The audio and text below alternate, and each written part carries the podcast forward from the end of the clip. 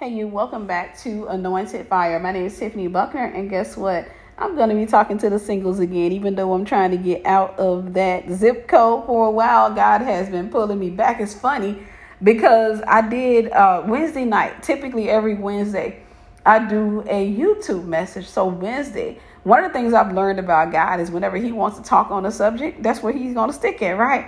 Um, and I'm not I'm not gonna say that God wanted me to talk to relationships on Wednesday, but I can tell you that I had put a block there. Like I'm not talking about anything dealing with relationships. I don't want to talk about that. I don't want I don't want my brain to be in that zip code. I just want to talk. Let's talk demonology, God. Let's talk money. Let's talk this. Consequently, listen, I couldn't get anything. Wednesday, I'm talking about and it's funny because you realize just how connected you are to the source. Like you really need the, the, the power of God. Without it, you begin to feel drained. And that's exactly what happened to me Wednesday night. Wednesday night, I put up this this this wall, this barrier. And I'm just like, yeah, I'm not talking about relationships or what have you. So what else are we to talk about, God? What do you want me to come talk about? And literally, I had all of these ideas that weren't coming from God. It was just ideas in my own mind. But I just wouldn't go over there to the relationship thing. So I decided to do a question and answers because I couldn't make up my mind. I figured, hey, let's do a question and answers. And I'm to tell you something. When I went live, when I tell you I felt zapped of energy, when I tell you I felt so tired, I was apologizing, like, listen, y'all, I do apologize. I'm tired. But you know what happened was I wasn't connecting to the source. Abba, that's what the word Abba means. It means source. I wasn't connecting to the source because I was too busy trying to make it up in my mind. I don't want to talk about relationships anymore. You know, I'm not saying that in its entirety, I don't want to talk about relationships, but just right now, just in this season, in this moment, I want to kind of focus on something else. So that's neither here nor there. I wanted, this is something that you know, I wanted to talk about because I saw it on TikTok and it kind of triggered me. And the reason it triggered me, not in a bad way, was because I had I happened to have this conversation sometime this week with somebody, and that's usually how God speaks to me, or what have you. That's how He lets me know what He wants me to talk about. So I happened to see on TikTok. I didn't watch the video in its entirety, but I happened to see a video, a short part of the video where this lady was saying that, you know, her and her ex husband, um, they were having a conversation. I think it was at the end of their marriage or what have you. But he told her, no, that was midways in their marriage. He told her that he wasn't good enough for her. And it was amazing because she was talking, and I'm, I'm, I'm getting a gist of it like, they had a really toxic, maybe even abusive relationship. Like I said, I didn't watch it in its entirety but I thought that was relatively interesting because if you don't know my story, I ended up being married two times. But I was married two times when I was first and foremost, I had just gotten saved. When I got married the first time, I was too broken to think about a relationship. I had too many strongholds and demons and yeah, I had too much going on at that time that I honestly should not have gotten married. But you can tell that to me at that time. I was a young lady, I was grown. And rather than giving up the lifestyle that I was accustomed to, I tried to legalize it through marriage. You know, so I was accustomed to having a boyfriend. I was accustomed to, you know, just having somebody to hang around. Maybe I was in fornication with my boyfriend or what have you. Um, but when it came down to giving all of that up, I wasn't willing to make the sacrifices that I needed to make. All the same, I ended up meeting my ex. And so it wasn't just me trying to legalize something. I was highly attracted to the guy. He was a good looking guy, really good looking guy. I was extremely attracted to him. And yeah, we met um, after I had just gotten saved. I had just started going to church. We met and we exchanged information. So I was still the old creature. Like I hadn't allowed myself to become the new creature yet. I was still thinking like the world, reasoning like the world. And that's that. So I got with him. We ended up being together for a total of nine years. We were married for seven of those years. Two of those years we were dating. Uh, for over a year of that time, we actually shacked up together. We lived together. Like I said, I had not allowed myself to become a new creature just yet. I was still thinking the old way, but I did have conviction. I knew what I was doing was wrong. I knew that, you know, I wasn't supposed to do what I was doing, and that's that. We ended up breaking up. And just to say this, I had a lady come under one of my books. I typically, sometimes, very rarely, but I will go and check my book reviews on Amazon. And I don't know what book it was under, but I came across this book review this lady was like, uh, she left a really long review, but the lady was demonized. She kind of admitted it in her her assessment, you know. what But long story short, uh, in there she did something that's satanic. The Bible calls Satan the accuser of the brethren. She used that. She was like, I don't know why anybody listens to this woman. Um, this woman is married two has been married two times, got two failed marriages, or what have you. And I almost responded, which is very unprofessional. Thankfully, I have the Holy Ghost and I know to be quiet.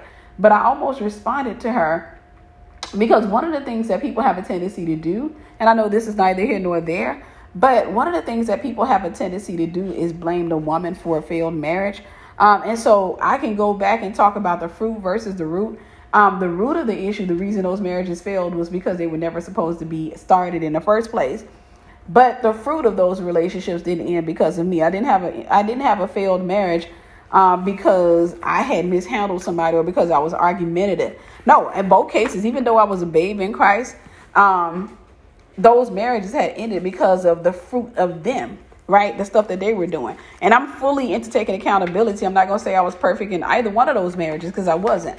You know, I had my hand in as well. But I can honestly say, first one ended because he was promiscuous and he was abusive. And um, I stuck in there as long as I could. I fought as long as I could. Um, and then at the end of it, yeah, God gave me a way of escape. Um, because God knew the call on my life, God knew the assignment on my life, and God knew that that man had a demonic assignment to de- destroy me. Not saying that he was a bad person. I think he was a broken person. But, you know, to be fair, I was broken as well. I, I, I just wasn't as broken as him.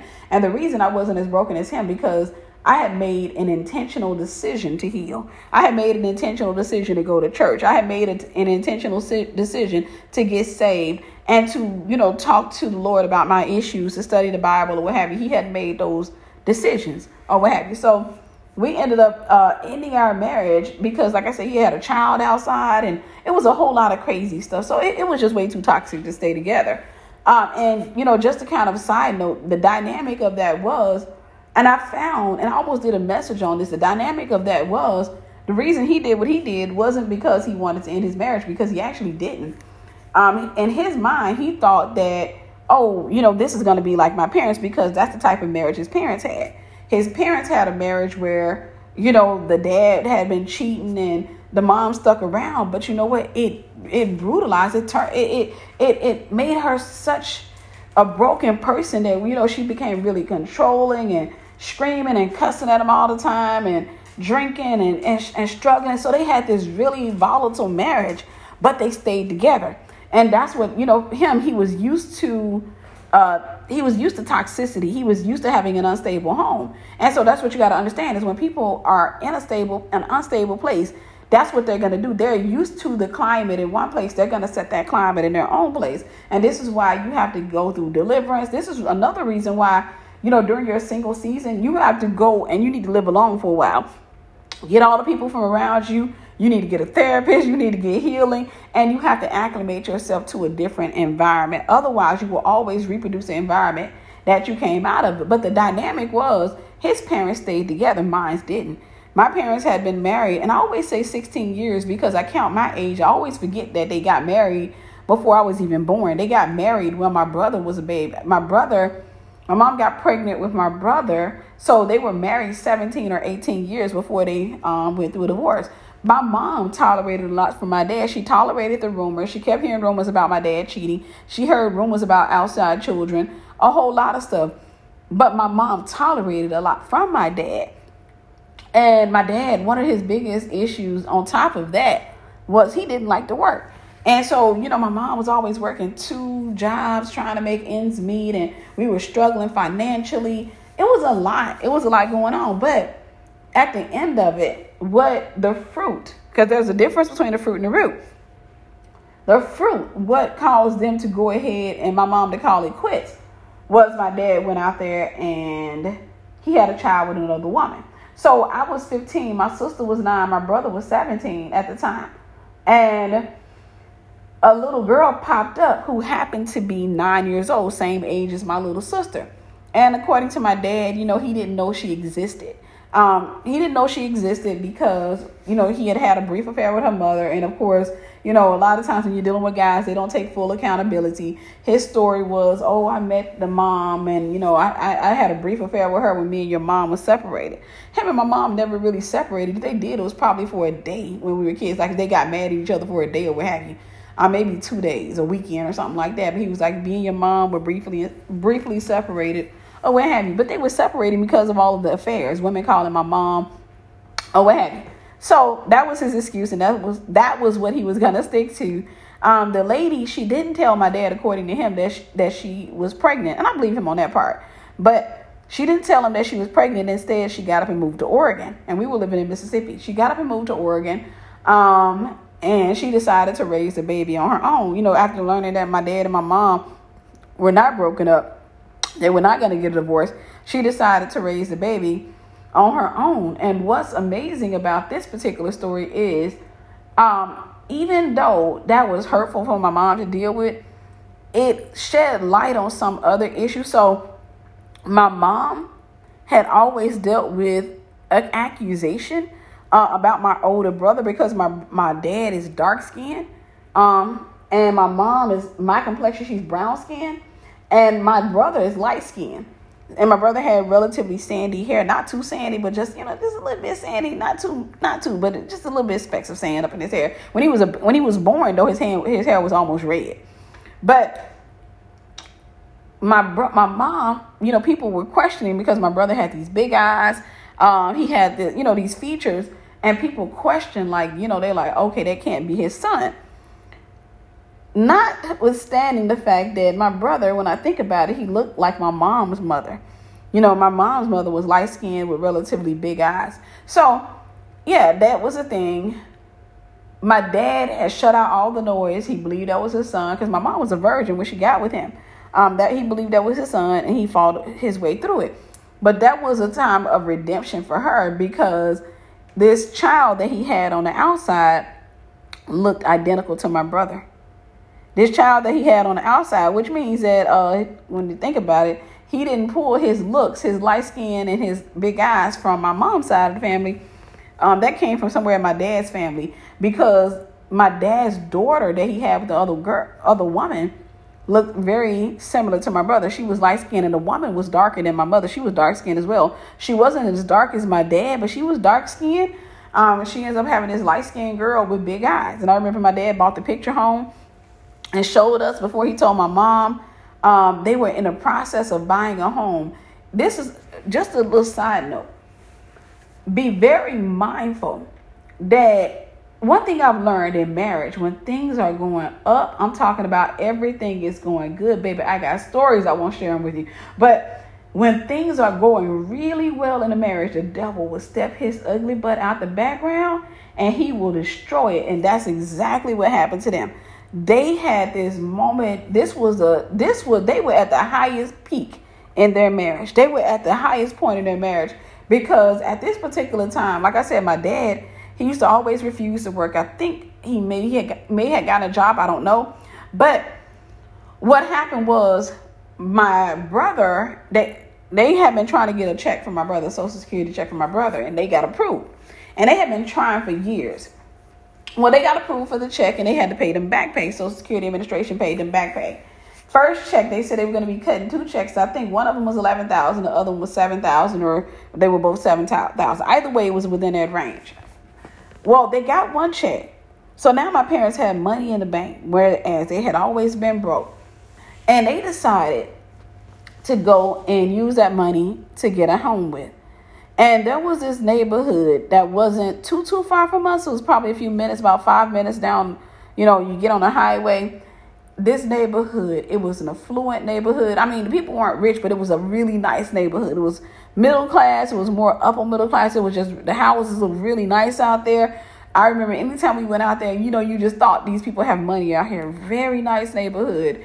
And my they had went and applied for a house over there and they got approved.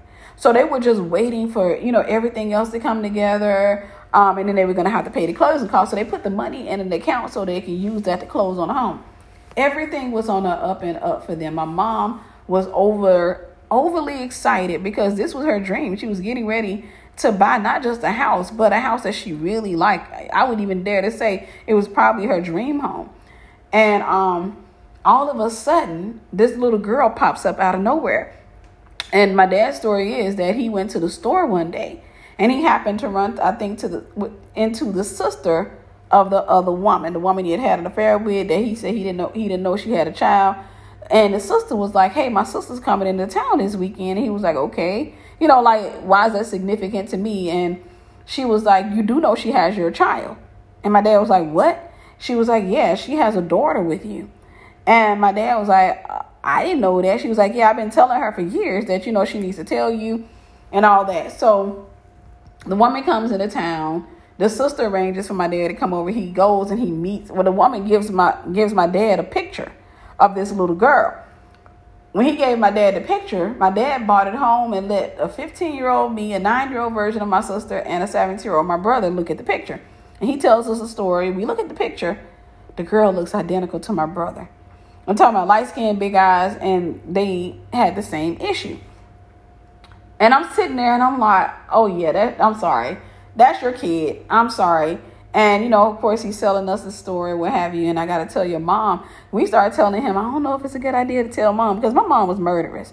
My mom was really meek and sweet and nice and kind and loving. And she's the sheepest, most sheepest person that you can meet. But I'm to tell you something. I've seen my mama try to murder my daddy a couple of times because my dad, you know, the stuff that my dad was doing. My mom would, we used to have to hide knives from my mom because my mom wasn't the type of person that would pick up a knife and just hold it. She swung it. And when I say she swung it with might, she would she had rage. My mother had rage. That little sheepish, sweet woman that nobody thought, oh no, she had rage. So anytime her and my mom, my dad got into an argument, we heard her and my dad arguing, me and my brother would go and hide the knives. So that's just to give you a little backstory. So long story short, my um dad sits up there and he shows us that and we we're telling him like, yeah, I don't think it's a good idea to tell mom or what have you. He was like, well, I've invited the little girl, you know, I want to hang out with her. I want to, you know, that's my daughter. I want to hang out, want to get to know her better. And we're kind of looking like, yeah, that kind of sounds like a good idea, but it doesn't sound like a good idea at the same time. Um, we were willing, believe it or not, to help my dad hide this child. And that's because of, you know, how we felt. At this particular stage in our lives, we kind of felt like my dad was a little softy, little wimpy, just victim. And we felt like my mom was, you know, we just felt like she was just rage filled or what have you. You know, she's a sweet person. Uh, we just felt like she was rage filled and what have you. So we were always trying to protect my dad from her. When I look when I'm now that I'm over, I realize my dad manipulated us a lot. But that's that's neither here nor there. My dad went and took the money out the bank. Remember, they were supposed to be closing on a home. My dad went and took a large lump sum of that money out the bank. He bought the little girl over to our house. I think it was a Friday night he bought her over. Like I said, she was nine years old. He bought her over along with her siblings, which he said were not his children. She had a sister, an older sister, and an older brother. He bought them over, introduced us. We were getting to know him. My mom was at work, and he had a, he had asked to keep the car, what have you. But he ends up taking us to Roller World, which was his popular skating rink at the time. He takes us to Roller World. We skate with the kids. We're having a great time after we've skated with them, we end up we ate pizza there. Roller World's pizza was expensive. It was a dollar per slice. At that time, a dollar per slice was just too much money. But that's how much they charge, a dollar per slice. Um, but we were up in there eating eating the pizza, surprised that daddy up there splurging. I'm talking about didn't ask questions as to where that money come from. Daddy's up there just throwing money out there like like money ain't a thing.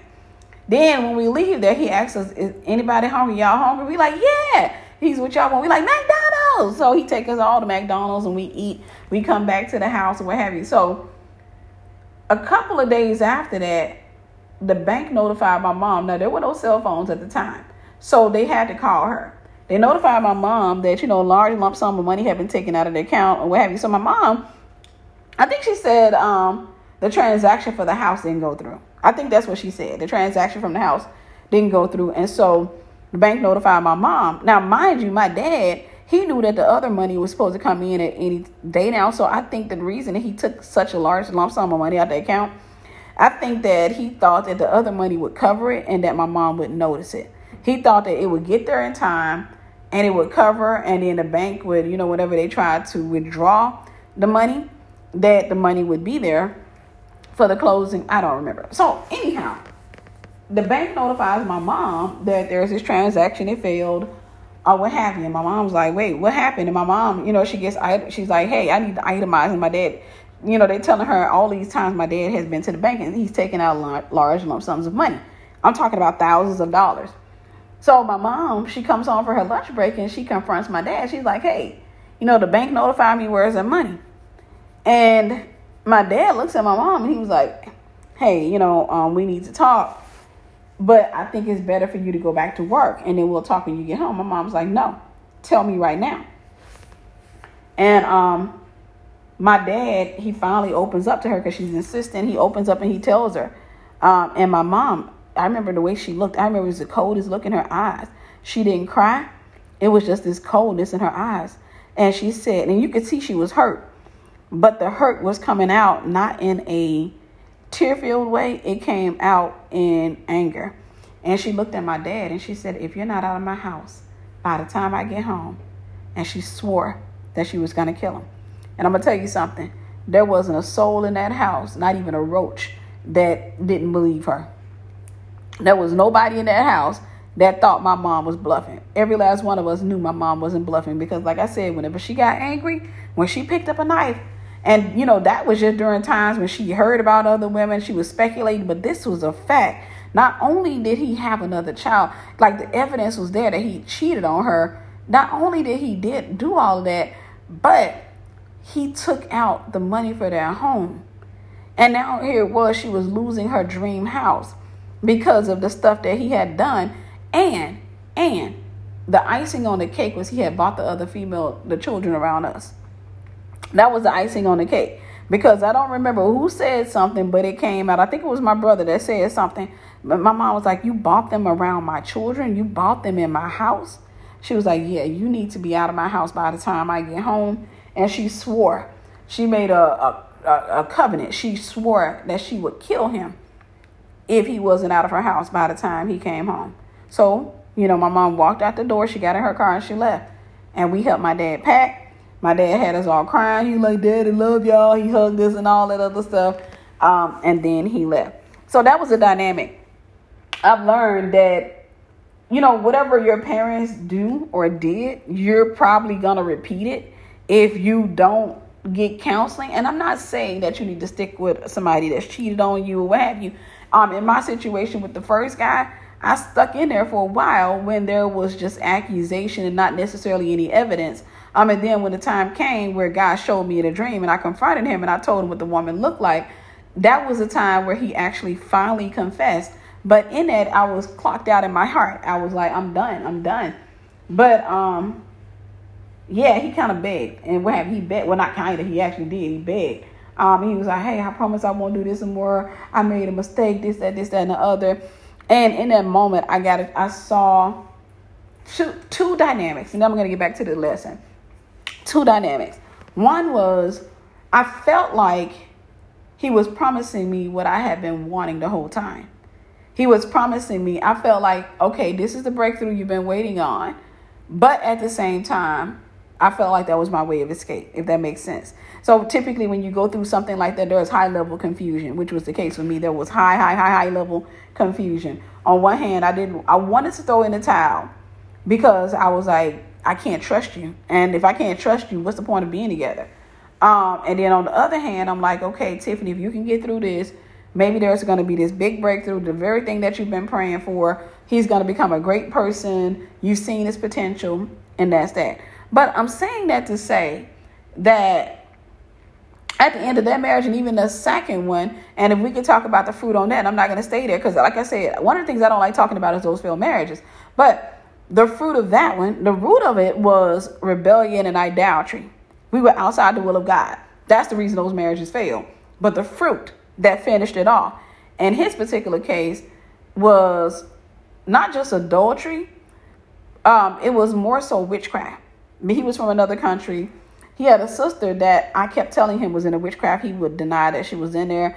the girl hated my guts. She controlled him. She was trying to control my home. We fought almost every day about her control because he talked to her every day and she was telling him what to do every day. And every day, you know, I could always tell when he was under the influence of her words. And we get into it about this woman, and I'm like, you need how how you married and letting your sister control you.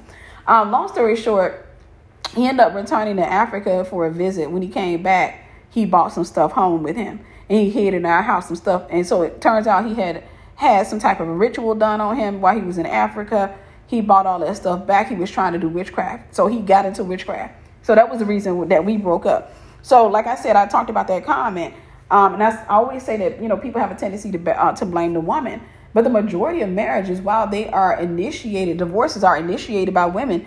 Be honest with you, the majority of marriages that failed are as they are the result of something the man did, the fruit. Now we we can, we can go back to the root. A lot of time the root is rebellion because if you build on the wrong foundation, you can't expect it to stand. But most of the time, if you start talking about the fruit, and I'm not going to say it all the time because I've counseled couples. I got two uncles who are six feet under because of bad women. So I am balanced in my thinking as it relates to that. But you, the statistics show that you can pull the statistics up. Most failed marriages are the result of something that a man has done. Because a lot of times men have been taught that, or men have been taught, not a lot of times, men have been taught that promiscuity is okay or even expected with men when it's not, it's nasty. Um, it's destructive. And at the same time, a man is the head of his home. He's supposed to cover his home and protect from outside influences and the, the, the attacks of the enemy. Well, a lot of men don't realize this, but the very thing he's supposed to protect his wife from is the adulteress, because that's a witch. The, you can look up the, the word adulteress, it is synonymous with the word sorceress. But that, that woman, even though she may not recognize that she's operating as a witch, and when a man doesn't protect, instead he allies with that woman through adultery. When he allies, what he's going to do is his heart begins to change toward his wife. And now the next thing you know, he the witch is tormenting his wife. So demons are able to come in and attack his family. which is why the Bible says, um, how can you uh, spoil a home unless you first bind a strong man? The, the head of the home, the husband, is the strong man of his house. So what the enemy does is he uses women to bind men. It's a big story. I can I can preach that thing from the rooter to the tutor. That the enemy uses witches to bind men.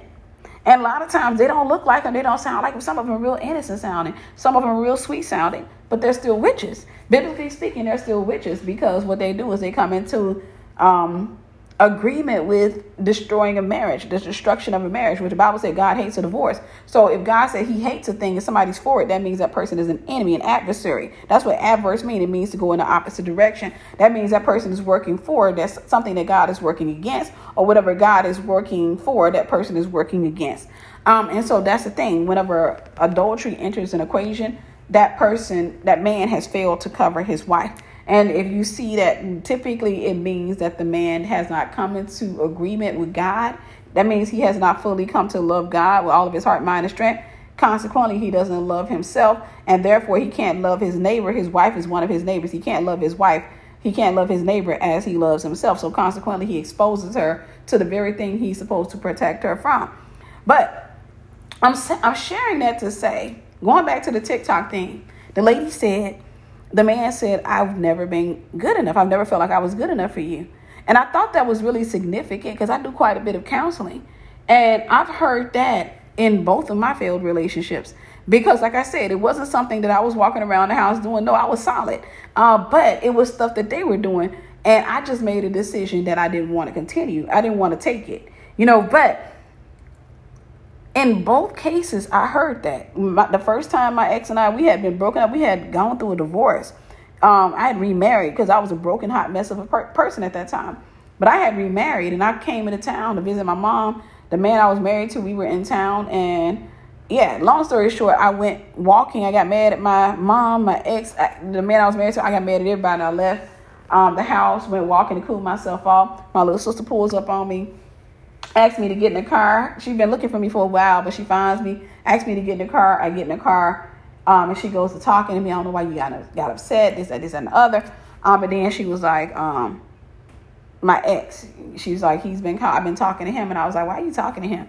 And she was like, yeah, we just talking, what have you. He asked me a lot of questions and stuff about you, and he asked uh, her one question um, he was like, so tell me something about this dude she with. You know, he's like, um, and she was like, he asked her, did they did he go to the club? She was like, yeah, he went to the club. They had a fight about that, and he started laughing. She told me, she said he started laughing. He said, oh, it's not gonna work.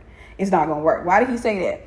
Because of something he ended up saying to me that day. Because she was like, um, he told me he was gonna call back because he wants to talk to you.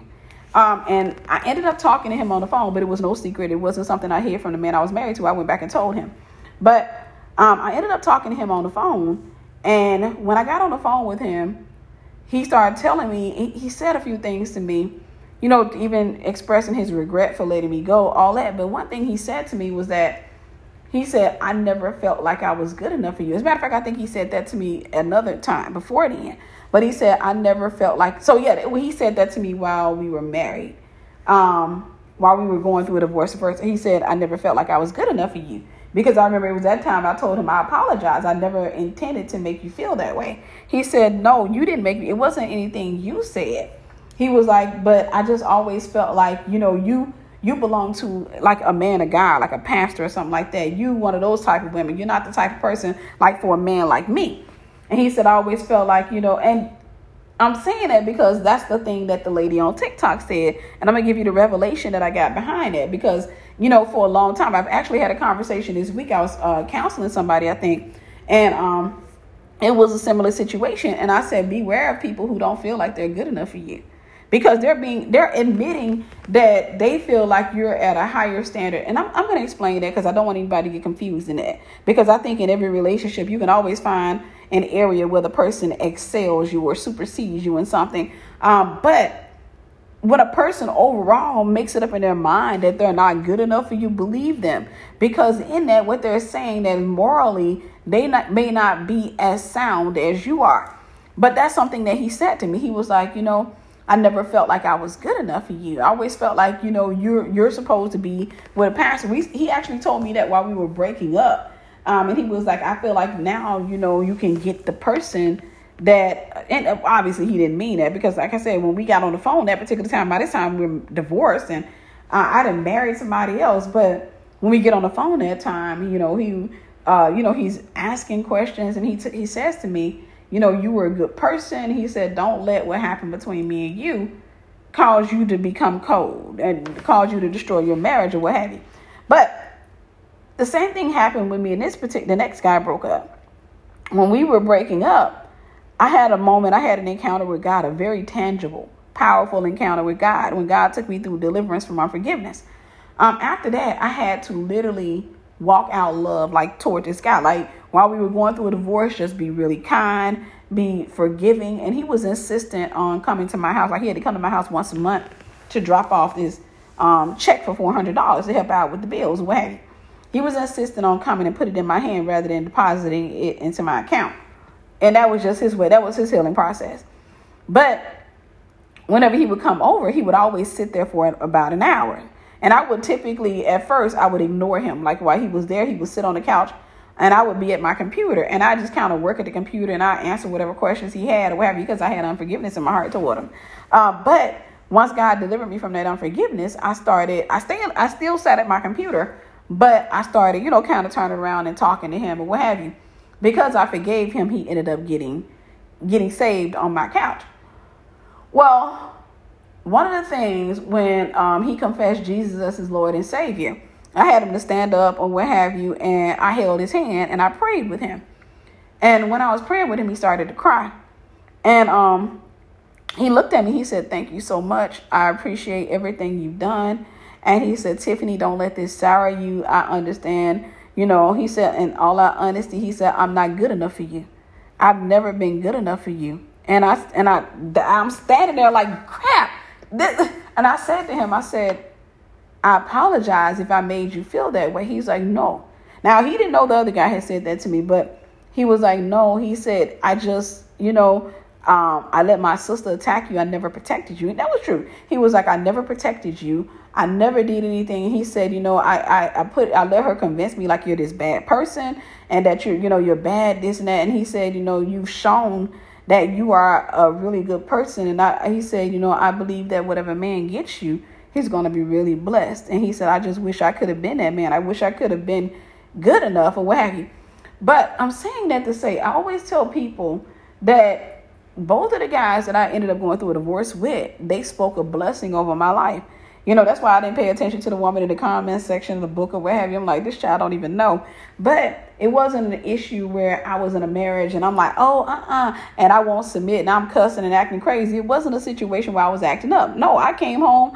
Um, well, first time I used to come home because I worked, but the second time I wasn't working outside, I worked in house. I cooked, I cleaned, and all that other stuff. So it wasn't an issue. I wasn't argumentative or none of that stuff. It, it didn't have anything to do with anything I had done um, besides me marrying them. It had everything to do with the choices that they made. But both of them expressed that. So here's the revelation. Lady on TikTok said it. A lot of couples I have, um, I've had to counsel, not just couples, but typically women who are on the outskirts of a relationship. Relationship ended typically because the man cheated or what have you. And I found that, you know, if the woman forgives, a man will speak a blessing over you. If you forgive him and you don't try to come against him, that's been my experience with guys. If you're not trying to hurt him, if you're not if you're not being vengeful or what have you, a lot of times they will tell you what they genuinely think about you.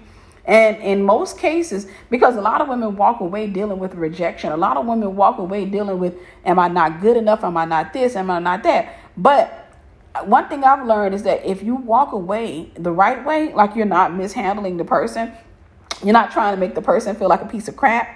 A lot of times they will tell you, hey, I think you're an amazing person. I think you're a great person. And honestly, I, I feel like a fool for letting you go. I feel like a fool. I think that you're amazing. And they will tell you, I never felt like I was good enough. Friend of mine, I think she was telling me the same thing happened with her and her husband.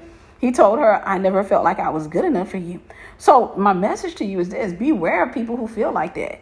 Honestly, beware, be mindful. That's one of the things that you want to assess before you start really getting into a relationship with a person. You want to build maybe a friendship with a person, but that's something you want to assess in the beginning. Because if a person feels like they're like you're too good for them, they're admitting that they're not necessarily good people. Now, don't get me com- confused because I do understand that sometimes people can come into your life and they may not be where you are. And when I say be where you are, I'm talking about they may not be as mature. They may not be as as emotionally sound or financially sound. They may not be in that place, but they could be intentional. And in cases like that, when a person is intentional, when a person has made up their mind, there's nothing like a, a made up mind. If a person has made up their mind, I'm gonna say I'm gonna serve God all the days of my life. And you know what? I'm gonna heal. I'm gonna forgive. When people make up their mind, they become powerful weapons against the kingdom of darkness because nothing the enemy throws at them, no offense, no hurt, no rejection, is powerful enough to get them to to fall and to falter. But whenever you have a person, and I, I can tell you one way to gauge a person is look for longevity. Not just in relationships, but look for longevity on the job. Look for longevity in their friendships. Look for longevity in, in their churches. Look for longevity. Because when you find longevity, it shows you that the person has the capacity to overcome. Because in every relationship that you are a part of, offense is inevitable. And there are different levels of offense. There are there's small offense. You know, there's minor offense that you can. I I, I think of it this way. Um, last Wednesday, not yesterday, not day before yesterday, but last Wednesday I had oral surgery. And right now I'm off those meds, like the pain meds. I'm not. I, I've taken them up, and so I'm off those pain meds. And even though I have Tylenol and stuff like that, I'm not going to take it because I don't want to do damage to my body putting that medicine in it. You know, I took it as long as I had to take it and I'm done with it. But my gums are slightly agitated. Now, they're not hurting, hurting, they're not unbearable, but it's a slight agitation. It's almost like if you ever sucked your gums and caused them to become irritated or something like that. But I have a slight, they're slightly agitated that that that's what's light level offense. It's just a slight agitation. But then there's high level offense. I'm talking about there, and that those are not the, just the two levels, but there are different levels of offense. There's high level offense. The highest level of offense typically occurs when there is um, some type of infraction like adultery or what have you. But there are different levels of offense. And one of the things you want to do outside of being in a romantic relationship is you want to master each level. And if you come across a person, for example, and they can't master high level offense, please don't get in a relationship with that person because that person, when you get to that spot in marriage, is not to say they're cheating because you know some people take things, small things, and they make them into big issues. But there are certain levels of offense that that person has not learned how to get past. That person may not learn have not may not have learned how to get past, like longevity. Like um, when I say longevity, I'm talking about long term offense when you're um I won't say longevity, but I'll say long term offense. There is a such thing as short term offense and there's long term offense. Long term offense is typically the result of pride. Um, and it can be a situation where both of y'all are being pigheaded about an event and um, neither one of you are willing to compromise. This is why the Bible says there's safety in the multitude of counselors. Most people won't get themselves a counsel- counselors, especially black people. A lot of us, our problem is we think we can handle it on our own. We feel like we can talk to our homegirl our homeboy about it. No, you need a multitude of wise counselors. But I'll give you an example. Uh, there, there was a fight I had with my ex, the second one. A fight with, that I had with him that spanned three weeks, probably longer than that.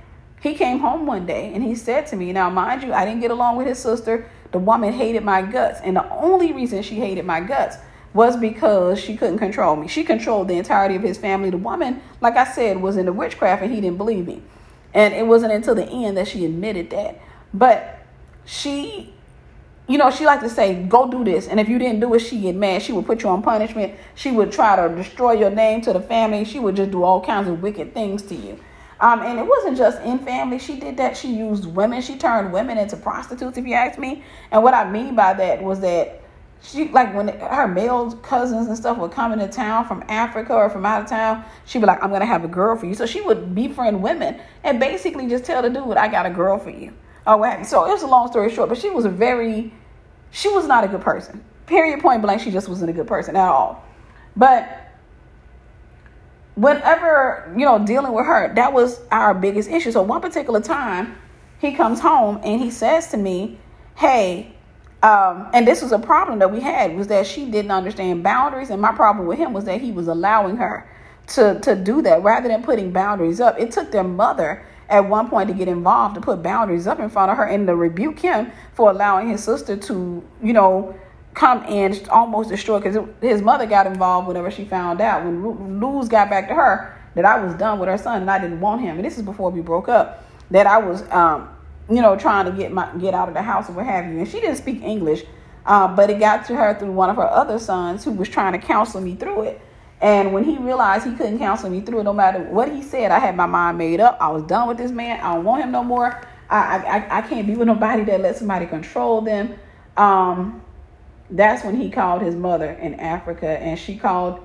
she called our home and I remember she ripped and we had been dealing with that issue for several years by this point. Um, but she ripped him a new one. She yelled at him. She got the sister on three way and she called her uh, she called her out her name. She called her a witch. And she told him, she told him, she said she's always destroyed marriages. Everywhere she goes, she destroy, she destroy, she destroy. And I don't know why you're listening to her. So she placed boundaries up because they, they, they believe in high level honor toward their parents.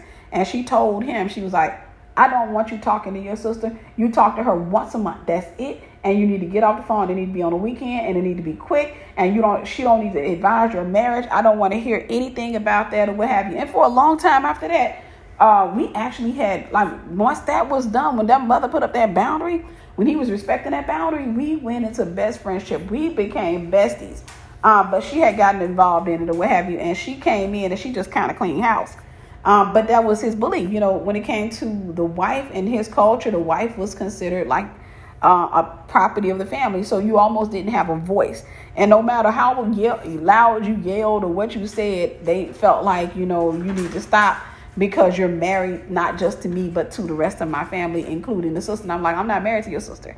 Um, long story short we i got to that space where i was ready to go. Um, and i'm trying to see what what was the story i was telling. But i got to that space where i was ready to go. His mother fixed it. His mother came in and she made that so no no i remember the story i was telling um, before all that happened, before the mother came in, I was just trying to give a little backstory with as it relates to the sister. Well, one particular time, this is before the mother came in. The, the, he comes home, my ex, he comes home from work, And um, the weird thing, one of the weird things that would happen was that he wouldn't call me on his break. He would call his sister. Like I said, they had a very weird. They had a very weird relationship, very weird. Oh, He, she act like he, she was his wife. He act like he was her husband, and I was like a side piece. But he came home one day and he said, um, um, this he told me about some lady that was coming into town, and he was like, um, my, one of my sister's friends, and he was like, she's gonna be coming into town and she's gonna be staying with us, um, you know, for a weekend or a week or something like that. And I was like, no, she ain't. I said, who, who, you didn't talk to me about that. And he was like, why would I talk to you? He said, my sister already gave her permission. And I looked at him. I said, your sister doesn't have the power or the authority to give anybody permission to stay in my house. He said, Our house. I said, Exactly, our house, not just yours. You that means she has to go through both of us. So she can't just go through you. He was like, Well, I'm the head of the home. I said, It doesn't work like that. I said, You can't bring a strange female into my home. And by this time, you know, like I said, I knew the, the sister was in the witchcraft, even though he would fight against it.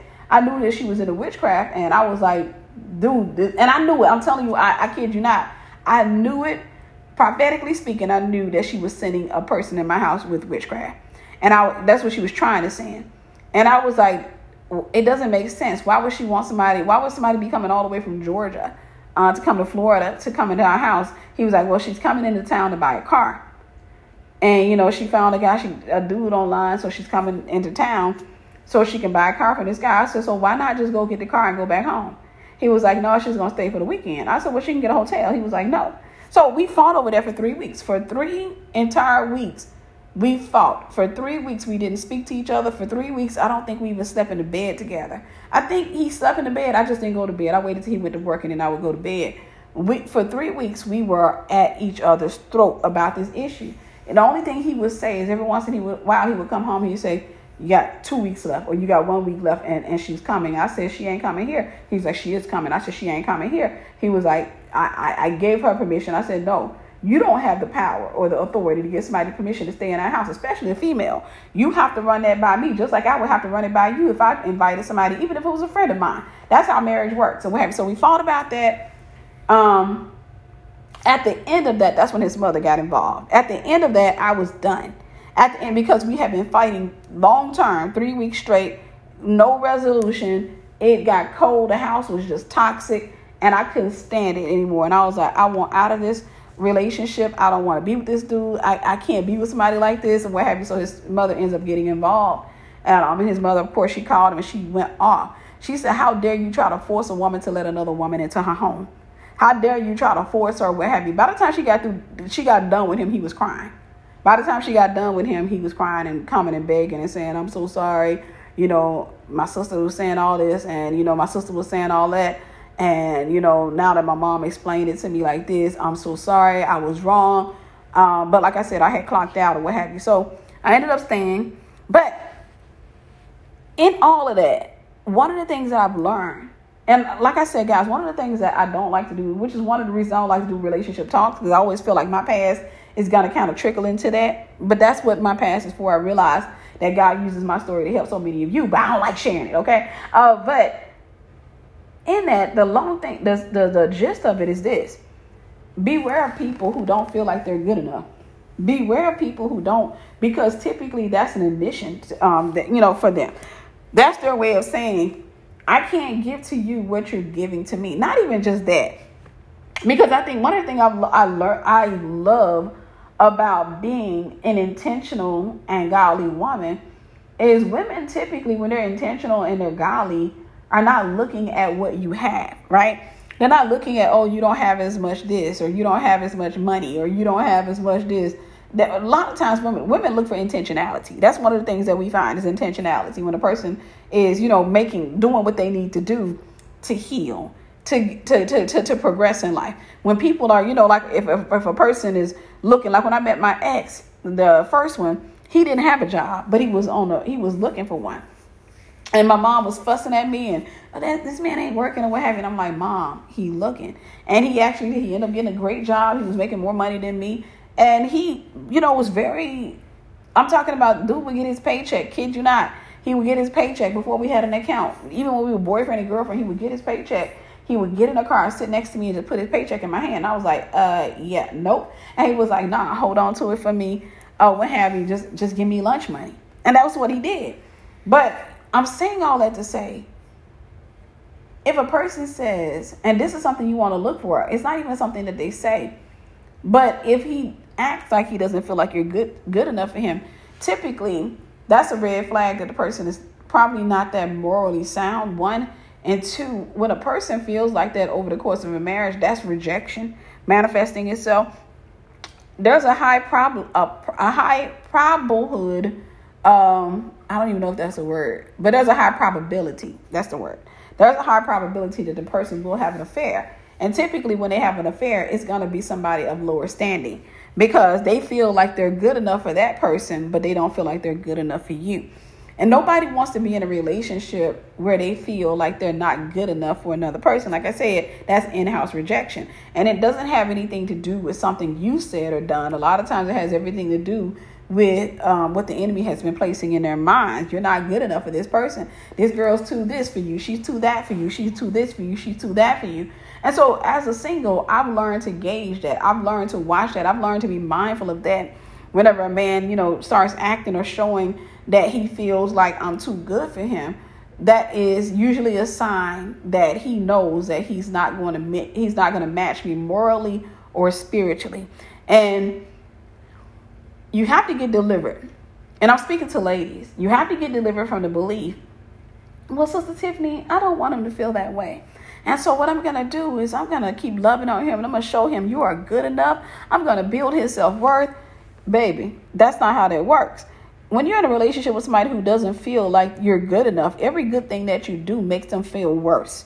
So if they out here, they cuss you out and they do all kinds of crazy stuff to you, and then you turn around and you say, you know what? I understand all the crazy stuff that happened to you. And I forgive you for the stuff that you said said to me. I forgive you because I love you and I really I'm believing in you. I'm rooting for you. I'm rooting for your healing. I'm rooting for you as a person. You got to understand you're placing words in them that are true, that are good. But those words can't get there before God's word gets there. So it's not going to have the effect that you want it to have. Typically, the effect that it has is that it becomes more confirmation to them that you're they're not good enough for you. So the guilt will eat them up. The guilt, the the shame, the condemnation, the enemy will mess with their mind time and time again because the enemy will keep telling them like look you you you really just dogging this girl. Look you just really doing that. You need to let her go so somebody else that's better can come and get get with her. Then when they try to let you go then the enemy will start tormenting them again, tormenting them again and say Oh, look what you just did. You let go of a good woman. See, that's what you always wanted, or what have you. So the enemy has them going back and forward, and you can't get caught up in that circus because if you do, then what's going to happen is they're going to pull and they're going to push. They're going to pull and they're going to push. They're going to pull away, and then they're going to realize I'm making the biggest mistake of my life. Then they're going to start wanting to pull you closer, or they're going to start, you know, trying to push their way back into your life.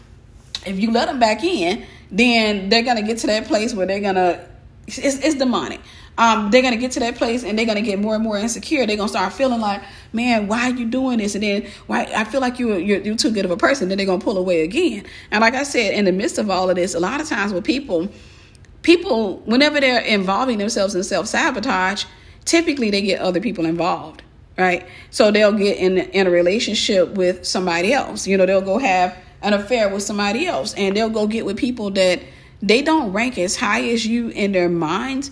They feel like those people are deserving of the pain that they're going to dish out, but they don't feel like you're as deserving of it. And so that's the thing. A lot of times that's their way of um, getting out what they want to do and protecting and shielding you at the same time. But you can't really be shielded because you're so tied to them. So be mindful. Don't engage in a relationship with somebody who feels like they are too good for you. And then lastly, you may say, because I've had couples, I've had relationships. I mean, I've had counseling sessions, not relationships. I've had counseling sessions with couples where the woman may say, Well, Tiffany, what if I'm already married to somebody who believes that I'm not good, that he's not good enough for me? You know, I can tell he said it with his words or he expresses it in his actions and stuff like that. The best thing that you can do in a situation like that is just fast and pray for that person because their will is involved. You can build them up, but like I said, building them up does nothing if the word is not there for it to stick to. It has to stick to the word. Your words have to stick to and come into alignment with the word and serve as confirmation. But your word can't be the first thing that they hear. They got to hear the word of God. So what you can do, your best out is to, you know, try to have Bible study with that person. Um, advise them to get a counselor. You know, try to encourage them, try to build them up, um, or what have you. But the best thing that you can do is to make sure that there's a Bible presence, set up some Bible study with them. Um, make sure that you know you guys are consistent with going to church if you can. Um, pray with the person, and then try to set up individual counseling sessions, not just marital counseling. I think one of the biggest problems that or mistakes that a lot of couples make is that they try to set up, or a lot of women make especially, they try to set up marriage counseling um, because they want to be present to say what they want to say. And I tell people that, yeah, no, sometimes you got to, the best thing you can do for your spouse, set up some individual counseling sessions for them. Set up with somebody that's good and godly. If, if you can do pastoral counseling, that would be awesome. But set up some individual counseling sessions for him to go speak with another male. Typically, that's going to be the best out because men understand men. But I would advise a another couple that is saved, sanctified, and filled with the Holy Spirit. You know, on somebody who has been married for quite some time.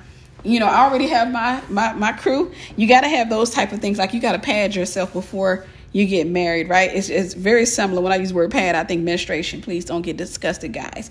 But I think menstruation when a woman knows it's almost that time, she knows to carry pads with her. Um, and if if she's cramping, a woman knows to put on a pad. Even though she don't see blood yet, she know to put on a pad because she's not trying to wait to be sitting up having a conversation in the middle of, of, of Walmart or at, at her job, and then all of a sudden that stuff started running out, and the next thing you know, she got an accident on her hands and she's humiliated. Um, so, and I, I always say it this way: countries don't prepare for war in times of war; they prepare for war in times of peace. That means that preparation is the highest level of faith or the highest expression of faith. So you have to prepare for what it is that you are believing God for. If you're not preparing for it, do you really believe God for it? So you prepare yourself outside of marriage. Where's your marriage counselors? Real, real quick.